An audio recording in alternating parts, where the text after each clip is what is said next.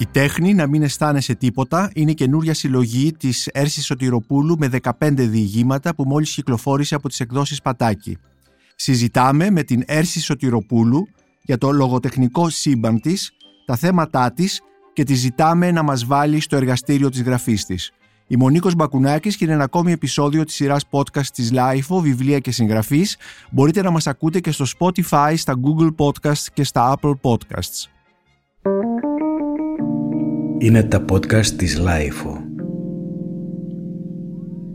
Έρση Σωτηροπούλου, σε ευχαριστώ πάρα πολύ που ήρθες ε, στο στούντιο της LIFO για να κάνουμε μια συζήτηση για το βιβλίο σου «Η τέχνη να μην αισθάνεσαι τίποτα» που μόλις κυκλοφόρησε, αλλά και γενικότερα για το συγγραφικό σου κόσμο, γιατί αισθάνομαι ότι αυτό το βιβλίο εκτός από τα 15 διηγήματα που δεν είναι μόνο διηγήματα, αλλά είναι και αυτοβιογραφικά κείμενα, σύντομα δοκιμιακά κείμενα, μαρτυρίες. Ε, αισθάνομαι ότι μέσα σε αυτό το βιβλίο συμπυκνώνεται και όλη σου η, αυτό που λέγαμε όλος σου ο κόσμος, ο λογοτεχνικός κόσμος, οι αναφορές σου, τα πάντα. Και θα ήθελα ε, να ξεκινήσω διαβάζοντας ένα μικρό απόσπασμα από το διήγημα «Η έλξη του αλλού», ένα απόσπασμα που με εκφράζει ως αναγνώστη και το οποίο μπορεί να αποτελέσει και μια αφετηρία για συζήτηση.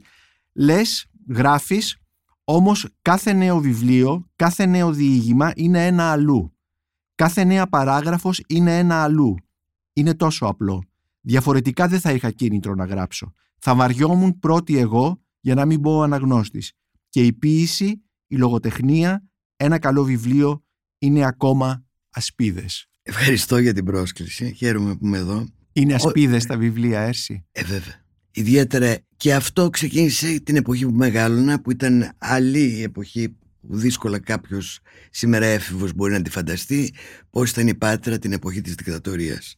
Έχεις μεγαλώσει στην Πάτρα λοιπόν στην εποχή της δικτατορίας και η Πάτρα είναι ένας από τους τόπους σου όχι ο τόπος μόνο της ζωής σου αλλά και της λογοτεχνίας σου νομίζω. Βέβαια, ε, ε, επανέρχεται κανείς όπως ο δολοφόνος στον τόπο του εγκλήματος. Και θα ήθελα να δούμε ε, στο... Η Πάτρα όπως είπαμε επανέρχεται αλλά υπάρχει ένα διήγημά σου στο οποίο η Πάτρα είναι ε, πολύ καθοριστική γιατί εκεί ανακαλύπτεις κατά κάποιο τρόπο πράγματα που οδηγούν τη ζωή σου αλλού. Ε, ναι. στο αλλού. Είναι μέσα στη δικτατορία 1900...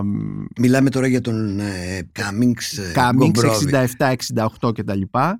Ε, είναι το δίγημά σου μια εκλεκτική συγγένεια ε, όπου είσαι τον, ε, το Μάιο του 67 στην Πάτρα ένα μήνα μετά την επιβολή της δικτατορίας και στην λαϊκά αναγνωστήρια της πόλης που είναι ένα κομμάτι της δημοτικής βιβλιοθήκης της πόλης ανακαλύπτεις μερικά πράγματα. Ήταν, ήταν ένας χώρος στην Δομεζόνος που ήταν σε ένα μακρόστενο σκοτεινό κατάστημα αλλά που ήταν, πήγαινα πολύ συχνά και δανειζόμουν βιβλία. Και θυμάμαι να πηγαίνω, να περπατάω. Είχα, ήταν μια κυρία εκεί πάρα πολύ αυστηρή, η οποία ήταν ο άρχοντας ο απόλυτος. Και είχα καθυστερήσει αρκετές μέρες να επιστρέψω το βιβλίο. Και πήγαινα ε, ε, μυρικάζοντας μέσα μου ποια δικαιολογία θα έλεγα. Και θυμάμαι τι ήταν. Το θυμήθηκα εκ των υστέρων αφού έγραψα. Έχει πλάκα πως γυρίζει η μνήμη. Ήταν το φύλλο, το πηγάδι και το αγγέλιασμα του Βασιλικού. Του Βασίλη Βασιλικού, ναι. Και η τριλογία η περίφημη ναι. ναι. Το πρώτο του νομιζω Και ήταν σαν κατάστημα. Ήταν κατεβασμένες οι μπάρες, τα ρολά, όλα και είχε κλείσει. Έκλεισαν τα λαϊκά αναγνωστήρια. Και μετά ακολούθησε το index της δικτατορίας που είχαν απαγορευτεί τόσα βιβλία. Αλλά που παραδόξως έκανε καλό αυτό γιατί το βιβλίο έγινε κάτι σπάνιο, δυσεύρετο. Ένα αντικείμενο σχεδόν ερωτικό, το οποίο το κυνηγούσες, περνούσε από χέρι σε χέρι. Τώρα δεν είναι, τώρα τα βιβλία τι είναι; Ένα μάρκετινγκ, ένα προϊόν έξω.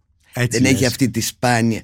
Αυτό είχε μια μεγάλη γοητεία να αλλάζεις βιβλία, να, να δείχνεις τα γραπτά σου σε κάποιον. Υπήρχε αυτή η ζωή Υπήρχε μια ένταση σε αυτό. Mm-hmm.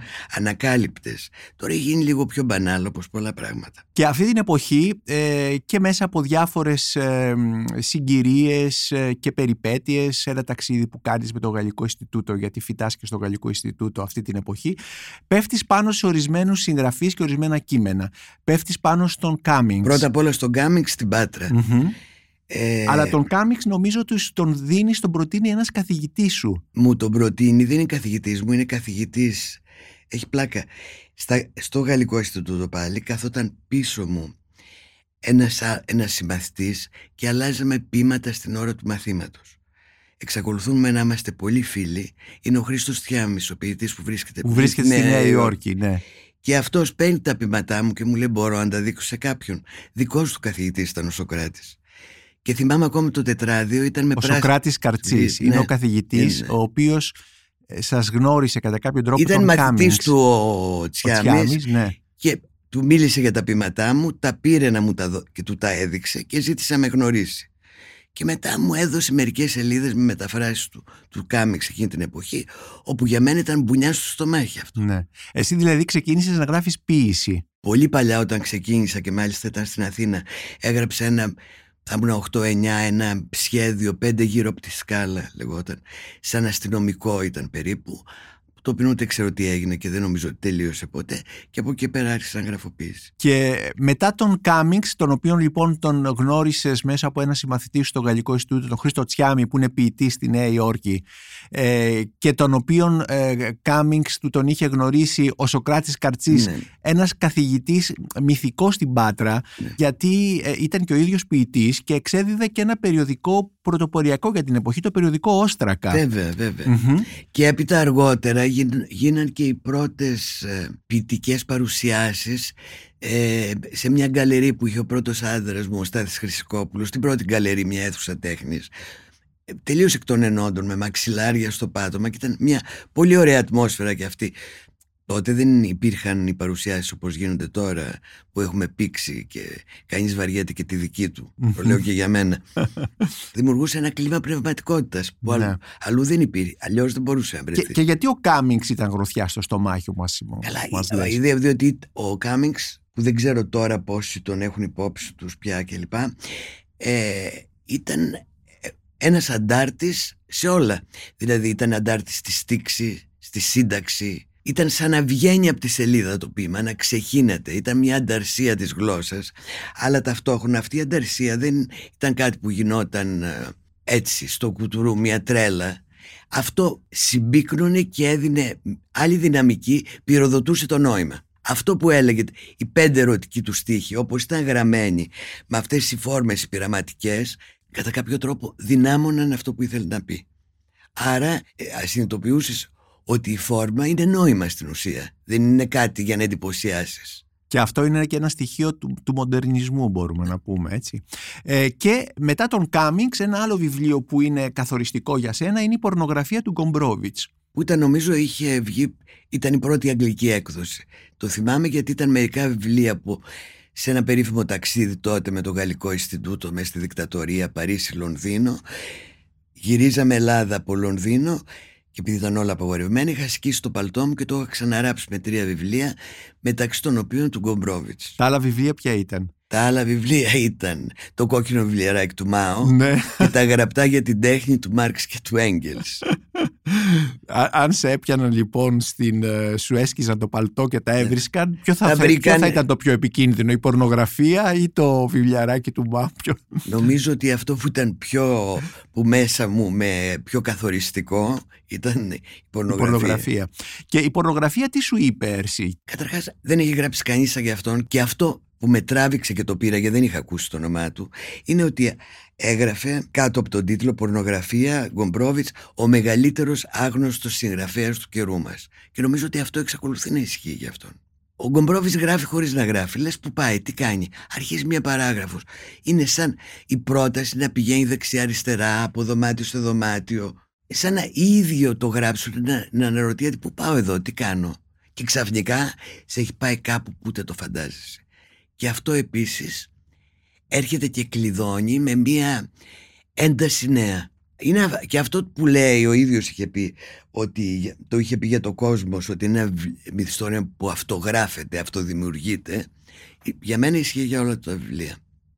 Ε, πάντως ε, μπορούμε να πούμε Ερσή ότι είσαι μια συγγραφέας και το αναγνωρίζεις κιόλας και εδώ μέσα στα διηγηματά σου υπάρχει παντού σε πάρα, πολλά, ε, σε πάρα πολλές σελίδες πόσα οφείλεις στους συγγραφείς και μας λες ε, μια κέρια φράση σου είναι ότι για αιώνες στο σχολείο των συγγραφέων ήταν οι άλλοι συγγραφείς, η αναμέτρηση μαζί τους, το παθιασμένο διάβασμα σε αντίθεση με το σήμερα με τα όλα αυτά τα σχολεία δημιουργικής γραφής που βγαίνουν εγώ, βλέπουμε... ε, λέω, εγώ νομίζω ότι ένας πρώτα είναι αναγνώστης και μετά συγγραφέας. Πρέπει να αγαπάς το διάβασμα. Μμμ. Γιατί να κάνεις την αγάπη, αν δεν τα αγαπάς. Πρέπει να υπάρχει κάτι που σε εντριγκάρει εκεί, κάτι που σε τραβάει. Ε, Σήμερα οι νέοι συγγραφείς βλέπουμε ότι πάρα πολλά κείμενα και ένας πεπειραμένος αναγνώστης μπορεί να καταλάβει ότι αυτό το βιβλίο έχει βγει μέσα από ένα Pattern, μία σε ένα αυτό. από μια συνταγή, από ένα pattern όπως είπες, από ένα σεμινάριο δημιουργικής γραφής, τα έχει όλα και τα λοιπά, αλλά τελικά δεν έχει ψυχή, δεν έχει... Ε, ναι, ναι, υπάρχει ένα, είδου, ένα κενό.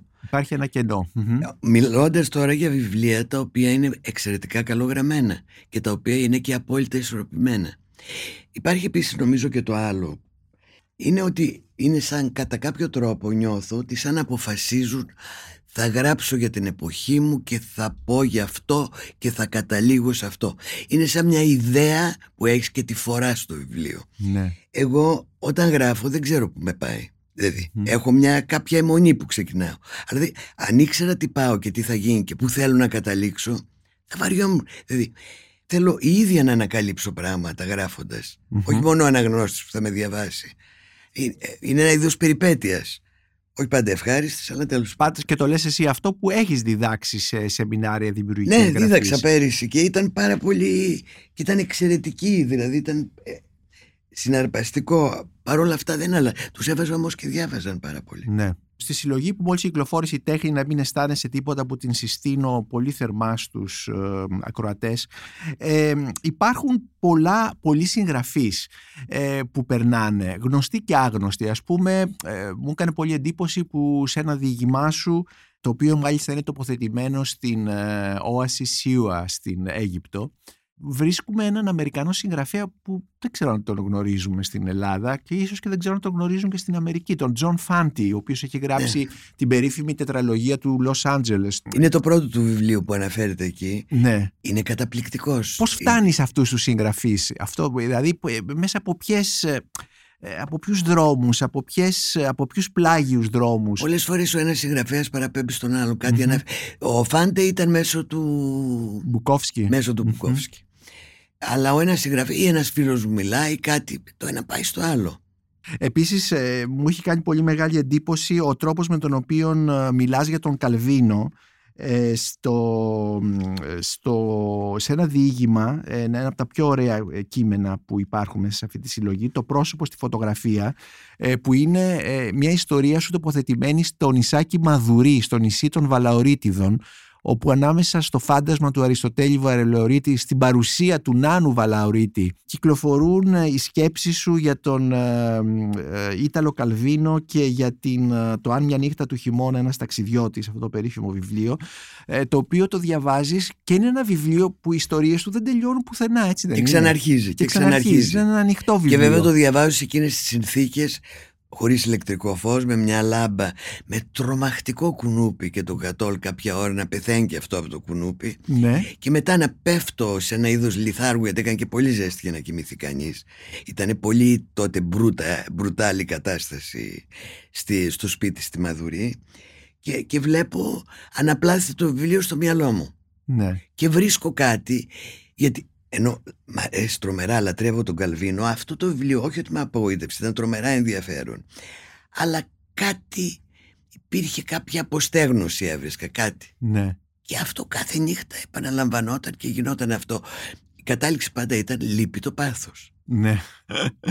Θα έρθουμε λοιπόν και στο πάθος αλλά πριν μιας που αναφερθήκαμε στη Μαδουρή ήταν φίλος ο Νάνος Πολύ. Βαλαωρίτης Είμαστε φίλοι. Μμμ. Το πάθος λοιπόν τι είναι το πάθος; Και επειδή στα, στα βιβλία σου ε, που πολλά, πολλά από τα οποία έχουν θεωρηθεί και προκλητικά και ε, Έχει έχουν, κατηγορηθεί ε, για κατηγορηθεί πορνογραφία. για πορνογραφία ε, και τα, όλα αυτά τα πράγματα ε, η γλώσσα σου πολλές φορές ε, μπορεί να θεωρηθεί ότι είναι πορνογραφική με την έννοια ίσως του Γκομπρόβιτς εδώ θα το πούμε έτσι. Τι είναι το πάθος, έχει σχέση με το σεξ, με την ερωτική επιθυμία; Η ερωτική επιθυμία είναι περισσότερο. Είναι περισσότερο είναι, και είναι η επιθυμία γενικά. Δεν υπάρχει ζωή χωρίς επιθυμία. Ναι. Αλλιώς ζεις τη ζωή σου πίσω από ένα παραβάν. Η επιθυμία ταυτίζεται με το σεξ. Στη, στη, Είναι, στη, στη ε, λογοτεχνία νομίζω σου, η στη ερωτική- λογοτεχνία σου. Η ερωτική επιθυμία περνάει τα σύνορα της σεξουαλικής ορμής. Ναι. Η ερωτική επιθυμία είναι μια ζωική δύναμη. Γι' αυτό πάρα πολλές φορές διακατέχεται ένας χαρακτήρας βιβλίου από ένα συγκράτητο ερωτικό πόθο αλλά η επιθυμία μένει ανεκπλήρωτη. Μένει κολοβωμένη, στραμπ... Δηλαδή το σεξ υπάρχει αλλά η επιθυμία... Υπάρχει, αλλά η επιθυμία είναι κάτι πολύ πιο... Είναι μια δύναμη ζωής. Είναι κάτι Ναι. Θυμάμαι η μαμά μου, θα ήταν 82-83, μου έλεγε και τότε λίγο κάτι με ενοχλούσε να το ακούω. Μου λέει με ύφος. Στα βιβλί... Διαβάζοντας τα βιβλία σου ή- Καθόλου. όχι; Και Α, έκανε αυτό. ναι. Έρση, με τη φωνή, είχε φωνή πολύ πιο μπάσα. Όποιος γνωρίσει την επιθυμία δεν την ξεχνάει ποτέ. Και μου το έλεγε πολύ αυστηρά. Λοιπόν, η επιθυμία η ερωτική είναι μια δύναμη που σε πάει προς τον άλλον και είναι ταυτόσιμο με τη ζωή. ναι. ναι. Διότι αλλιώς όλα συρρυκνώνονται. Η επιθυμία δίνει όγκο, δίνει χρώμα σε μια πραγματικότητα που μπορεί να είναι ισοποδοτική και που πολλές φορές ένας θλιβερός περίγυρος απειλεί να σε συντρίψει. Ανέφερες τη μητέρα σου. Ε, υπάρχει πολλή μητέρα, ε, όχι τόσο η Ναι. δική σου, αλλά των ηρώων σου μέσα στα... Η μητέρα δεν τελειώνει ποτέ. Ναι, τι ακριβώς είναι, τι ακριβώς. Είσαι και εσύ μητέρα βέβαια. Βεβαίως και γιαγιά. Και γιαγιά, α, είσαι και γιαγιά. Ε, τι, τι είναι λοιπόν αυτή, αυτή η μορφή μέσα στη λογοτεχνία σου; Ήταν πάρα πολύ έντονη η σχέση με τη μητέρα μου, με πολλά σκαμπανεβάσματα, με Μμμ. μεγάλες συγκρούσεις. Ε, δεν, ήσουν, δεν πρέπει να ήσουν και το, το, το πιο εύκολο παιδί. Ε, Καθόλου, όχι. ναι. όχι. Ε, έφευγες. Αλλά δεν ε, ήταν και εύκολη μητέρα. Ναι. Δεν ήταν εύκολη. Και ταυτόχρονα είχε αυτό το οποίο με, με έκανε θηρίο, δηλαδή από τη μια μεριά ήταν μια αστή που έπρεπε ορισμένα πράγματα να γίνουν έτσι και, και τα άλλα που με ενοχλούσε φυσικά πολύ, τι θα πει ο κόσμος και αυτό και ταυτόχρονα ήταν ικανή να πει πάρα πολύ τρελά πράγματα χωρίς να παραδέχεται ότι αυτά τα δύο βρίσκονται σε αντίφαση Όπως αυτό που μας είπες με την, ε, με την επιθυμία. και άλλα περισσότερα. Ναι. Ε, στην, ε, στη, στα διηγήματά σου υπάρχει επίσης ε, ένα άλλο στοιχείο που νομίζω ότι χαρακτηρίζει και την, ε, όλη την λογοτεχνία σου αυτή η ρευστότητα α, ανάμεσα στις, ε, στο ποιο είμαι, στην, ε, στην ταυτότητα, στην, ε, αυτό το fluidity που είναι και ένα αίτημα της εποχής. Αυτό υπάρχει σε, ε, πολύ χαρακτηριστικό σε δύο διηγήματά σου. Το ένα είναι το «Σα- «Σε αγαπώ, σε αγαπώ σε μισό», το οποίο είναι και ένα διήγημα υβριδικό, δηλαδή έχει ένα πειραματικό κομμάτι που για δύο ολόκληρες σελίδες διαβάζουμε ε, τη φράση «Σ' αγαπώ σε μισό, σ' αγάπ μισό, σ' αγάπ Ναι, γιατί σε πέφτει μισό, μια σ' ρογμή σαν αγαπώ». να έχει υπάρξει Ακριβώς, ένα ναι. μετασυσμικό ρήγμα. εκεί. Ακριβώς, ακριβώς και μπορούμε να πούμε ότι εδώ εκεί είναι και ένα παιχνίδι που κάναν παλιά διάφοροι Μμμ. Ε, με τη φόρμα, λετριστές ή δεν ξέρω εγώ τι όπως, όπως θέλεις μπορείς να τους πεις. Ε, και επίσης το, το διήγημα με το οποίο ανοίγει η συλλογή σου το καλοκαίρι με την Άννα όπου εδώ η Άννα ε, είναι Άννα και Ρόη ταυτόχρονα. Έχει δηλαδή δύο Είναι η Ρώη είναι η που Ρόη το, την ημέρα επινοεί, που επινοεί την Άννα. επινοεί την Άννα προκειμένου να κατακτήσει κάποιον, κάποιον ξέροντας γιατί έχει συνείδηση ότι με, επειδή είναι αρκετά τρελάρα ότι αν παρουσιαστεί όπως είναι ο άλλος ο οποίος είναι και παντρεμένος θα κρατηθεί και δεν θα ενδώσει. Άρα με σκοπό όλο ξεκινάει αυτό το, δημιουργεί αυτή την περσόνα προκειμένου να τον προσεγγίσει, να κερδίσει την εμπιστοσύνη του, να πέσουν οι αμυνές του και επιτέλους να συναντηθούν. Βέβαια έχει φτιάξει όλο αυτό τον έρωτα στο μυαλό της. Είναι τρελά ερωτευμένη με έναν άνθρωπο που δεν έχει τίποτα και αρχίζουν να μιλάνε στο τηλέφωνο. Και όταν αυτό αποτυχαίνει τελικά δεν και αυτό γίνεται βέβαια δεν Ναι. γίνεται. Ε, αυτό που έχει ενδιαφέρον είναι εκείνο που της λείπει, της λείπει ο- δεν είναι ότι της λείπει Ο- αυτός. αυτός της λείπει η Άννα Ναι, η Άννα. και νοσταλγεί την Άννα Νοσταλγεί την Άννα. ε, είναι επομένως μια μ, ε, ανακάλυψη του εαυτού της κατά κάποιον τρόπο. Είναι μια εκδοχή του εαυτού της που την κάνει να δει ένα βήμα παραπέρα και την οποία θέλει να υιοθετήσει γιατί ο εαυτός της αυτός που ξέρει, ο οποίος βέβαια είναι διασκεδαστικός, με παράδοξα κλπ. Ταυτόχρονα είναι ένας καταναγκασμός. Ναι. Άρα πολλοί παίζουν είτε έτσι είτε αλλιώς. Πόσος κόσμος παράδειγμα ζει μέσα από τις ζωές άλλων. Ακριβώς. Και ιδιαίτερα τα τελευταία Σου έχει συμβεί χρόνια. εσένα αυτό, Έρση; Να ζήσω μέσα. Όχι. Ε, όχι. Ε, σου έχει συμβεί επίσης να δημιουργείς μια άλλη περσόνα για τον εαυτό σου, για οτιδήποτε. Δυστυχώς δεν ξεφεύγω από τον εαυτό μου με τίποτε. Ναι.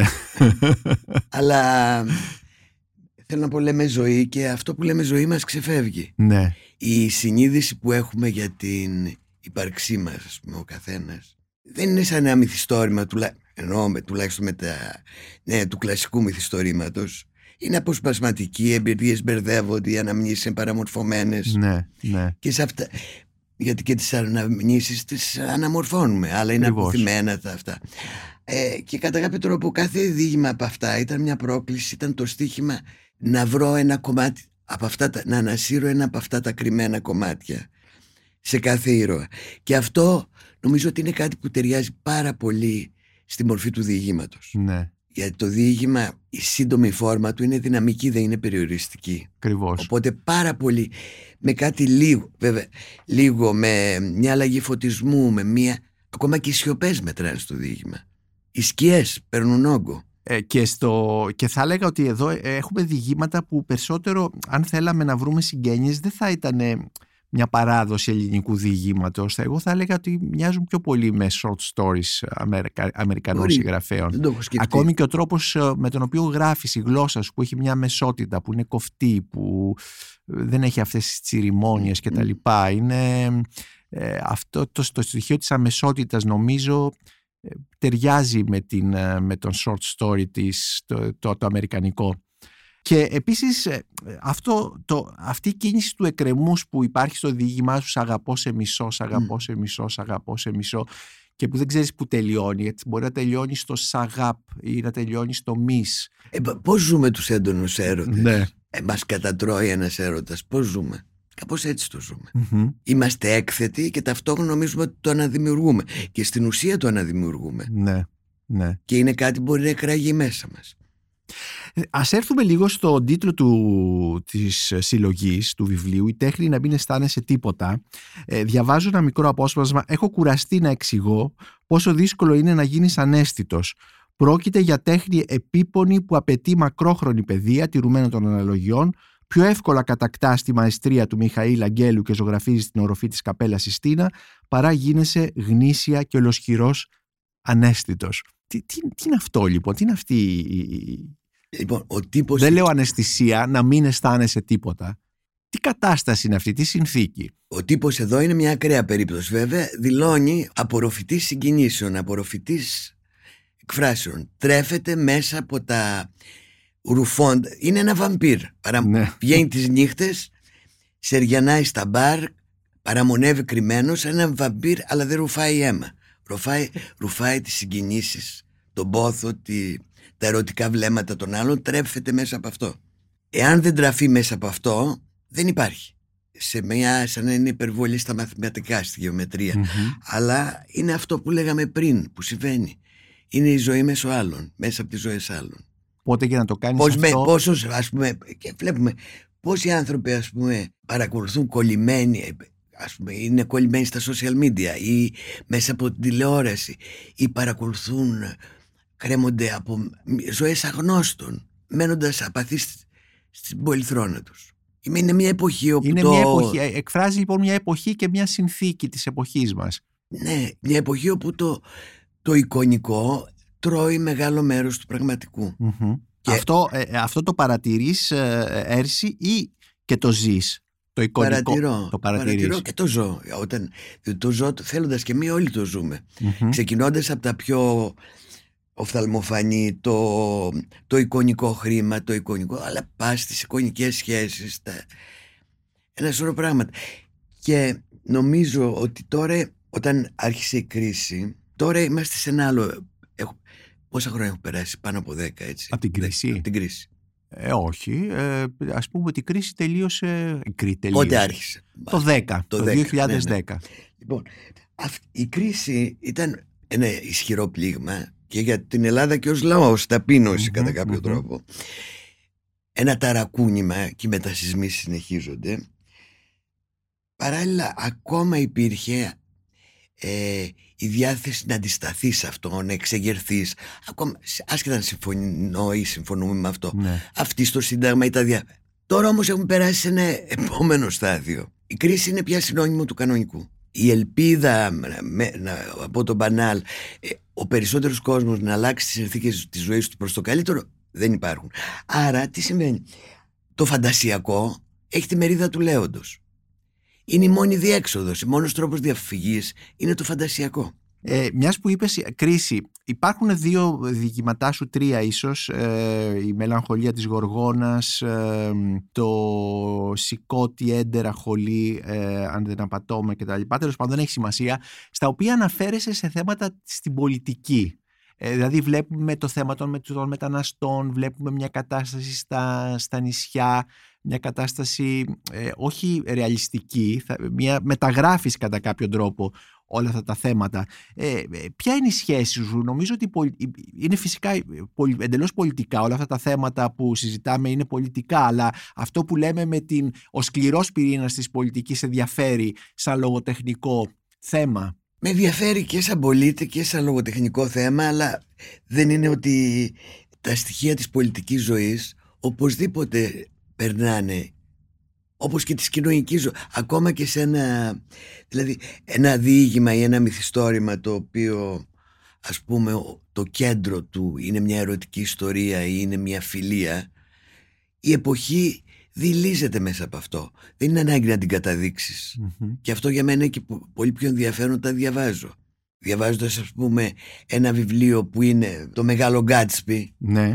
δεν αναφέρεται οι πολιτικές απόψεις του Ναι, συγγραφέα ναι, οτιδήποτε ναι, ναι, ναι. αλλά βλέπεις την Αμερική εκείνης της Ακριβώς. εποχής δε- Όχι, Ναι. δεν αναφέρομαι στις, στις απόψεις του συγγραφέα, αλλά σε αυτό που λέμε πολιτικό μυθιστόρημα ή πολιτικό ναι, διήγημα. δεν ας νομίζω πούμε. ιδιαίτερα πολιτικό δεν, νομ- Ναι. δεν μπορώ να σκεφτώ κάτι όπως και δεν θα έλεγα ένα διήγημα ερωτικό δεν, δεν- Ναι, δεν το Αχα. κατατάσω ναι, απόλυτα ναι, γιατί μπορεί να έχει στοιχεία και από τα δύο ναι. Ε, ας πούμε σε αυτό το διήγημά σου ε, η μελαγχολία της Γοργόνας Μμμ. ε, το οποίο έχει, είναι κάπως εφιαλτικό γιατί είναι σε ένα νησί το οποίο έχει καταληφθεί κατά κάποιο τρόπο με μετανάστες πρόσφυγες όλα έχουν ερημώσει υπάρχουν οδηγίες να διωχτούν όλοι οι τουρίστες κτλ. έχουν δεν και πια το νησί έχει απομονωθεί Το νησί έχει απομονωθεί και υπάρχει ένα ερυπωμένο ξενοδοχείο που, ε, μένει αυτός με τις ε, γάτες όπου εμφανίζεται ακριβώς και εμφανίζεται ένας και μοναδικός πελάτης, ένας Γερμανός ο οποίος λέει όχι εγώ θα μείνω, μα λέει «Ε, τα στρώματα είναι σκισμένα, δεν υπάρχουν σεντόνια, όχι όχι εγώ θα μείνω κτλ. Και μάλιστα θα πληρώνω κιόλας. Όχι, με- μην πληρώνω, όχι, όχι, θα πληρώνω. Κάθε εβδομάδα δίνει Γερμανός. ένα, ένα πενιντάρι είναι. Και στο τέλος δεν μαθαίνουμε τίποτα, ούτε τι ήταν αυτός ο Γερμανός. Δηλαδή αφήνεις μία... ε, ναι, μη- ναι, δεν ήθελα να ναι, θέλ- ναι, να το κάνεις ίσως thriller ή δεν Ναι, ξέρω εγώ όχι, τι. Αλλά α- αυτό όμως μεταφέρει εντελώς την, ε, αυτή την... Ε, τραβάει την- Είναι μια μεταφορά πάνω στο θέμα αυτό της, των μεταναστών, της ε, κρίσης ας πούμε κτλ. Χωρίς όμως να το λες, χωρίς δηλαδή να... υπάρχει πολλή υποκρισία Ναι, από όλους μας και από... ως προς αυτό το θέμα. Καταλαβες και με τις καλές προθέσεις μας και τις μη καλές προθέσεις μας. Είναι ένα θέμα σοβαρό και νομίζω ότι ακόμα η, η Ευρωπαϊκή Ένωση δεν το έχει δει στις διαστάσεις που έχει. Μμμ. Εγώ μπορώ να καταλάβω πολύ καλά και να συμπονέσω τους ανθρώπους ας πούμε και να καταλάβω πως μπορούν να γίνουν εύκολη λία για τη Χρυσή Αυγή στον Άγιο Παντελεήμονα κλπ Ναι.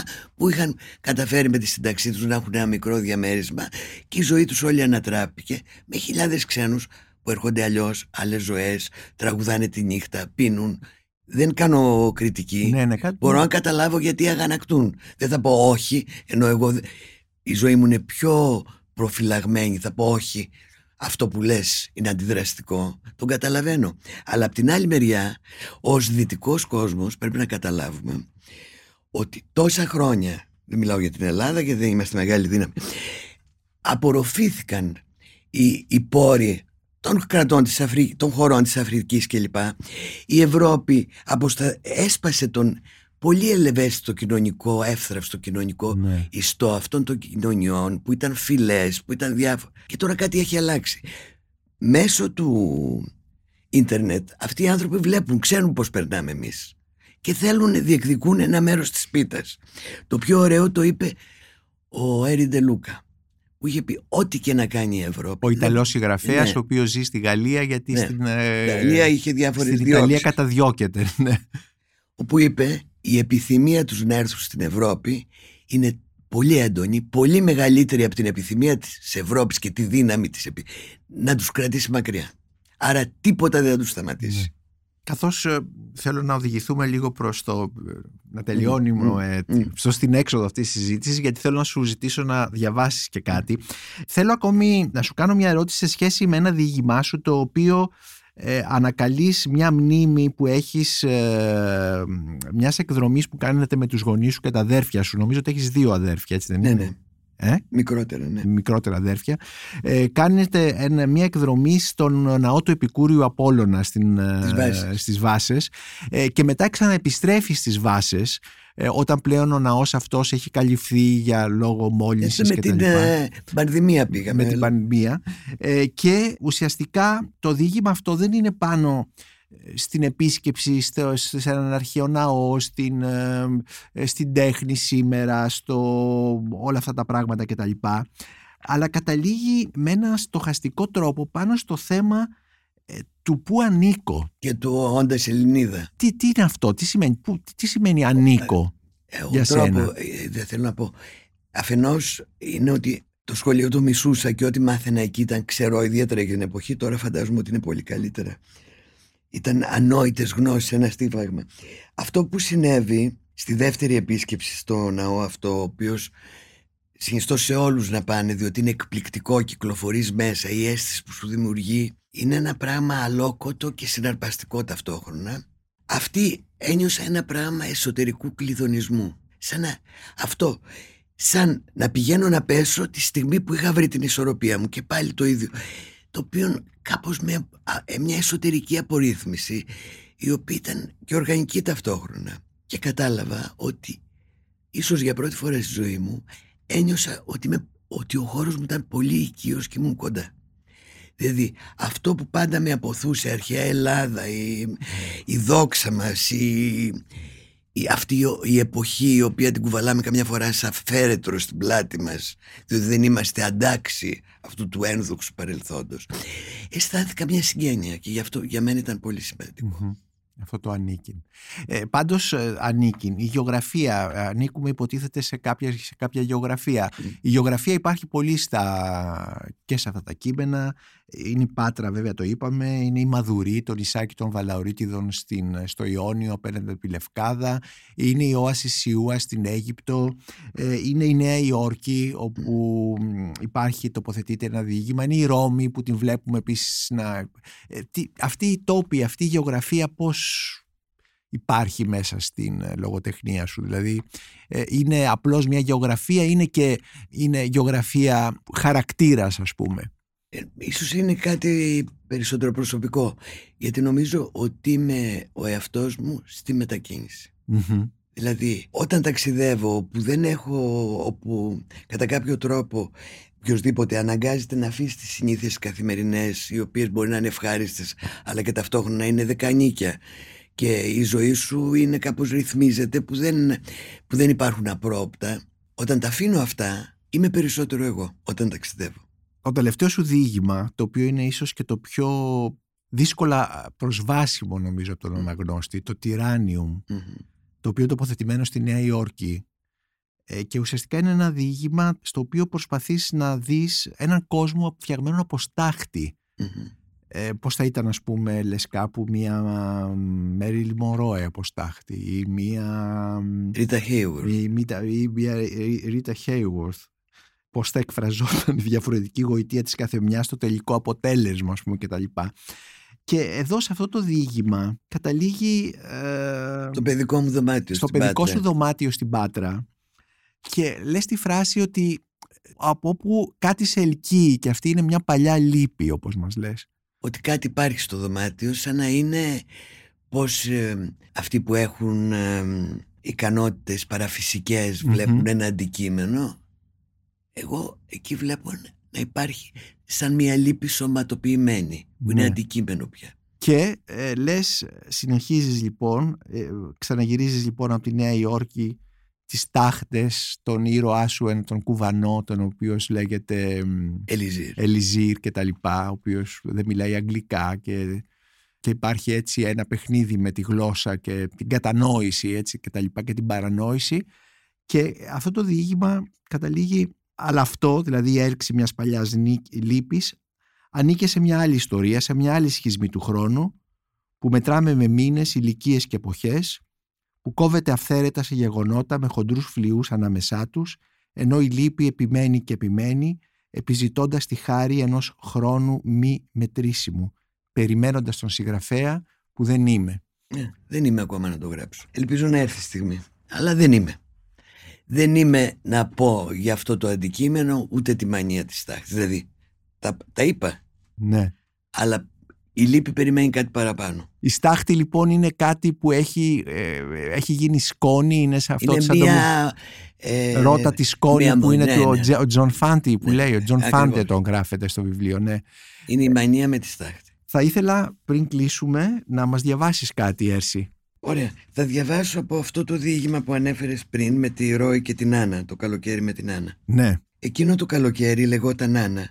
Όλη την ημέρα ήταν ο γνωστός εαυτός της που έτρεχε να προλάβει τα πάντα, γκρίνιαζε, τσακωνόταν στο γραφείο, έκανε ψώνια, τηλεφωνούσε στις φίλες της. Αλλά αργά το απόγευμα με τον ήλιο ακόμα ψηλά γινόταν η Άννα. Ετοίμαζε δυνατό μαύρο τσάι, άναβε ένα τσιγάρο και χαμογελούσε. Να χαμογελάς έλεγε μέσα της, να χαμογελάς. Κάπου είχε διαβάσει για την ερωτική δύναμη της πρόσχαρης φωνής. Από τις 6.30 γυρόφερνε την τηλεφωνική συσκευή χωρίς να την πλησιάζει. Στις 7 παρα 5 ακριβώς έκλεινε τα πατζούρια, τραβούσε τις κουρτίνες και έβαζε μουσική. Έπειτα πήγαινε στο τηλέφωνο και καθόταν δίπλα του στο πάτωμα. Έπαιρνε μια βαθιά αναπνοή και άπλωνε το χέρι της. «Ανούλα», έλεγε εκείνος μόλις σήκωνε το ακουστικό. Υπήρχε κάτι στη φωνή του. Ένας παλμός σαν χρυσό μήλο που ραγίζει, που της ανακάτωνε τα σωτικά. Ανούλα ψιθύριζε όταν έμενε μόνη της, αλλά ο παλμός είχε σβήσει. Έρση Σωτηροπούλου, σε ευχαριστώ πάρα πολύ. Εγώ σε ευχαριστώ Νίκο. Είμαι ο Νίκος Μπακουνάκης και ήταν ένα ακόμη επεισόδιο της σειράς podcast της Lifeo Βιβλία και Συγγραφής με καλεσμένη τη συγγραφέα Έρση Σωτηροπούλου για το βιβλίο της «Η τέχνη να μην αισθάνεσαι τίποτα» που μόλις κυκλοφόρησε από τις εκδόσεις Πατάκη. Μπορείτε να μας ακούτε και στο Spotify, στα Google Podcasts και στα Apple Podcasts.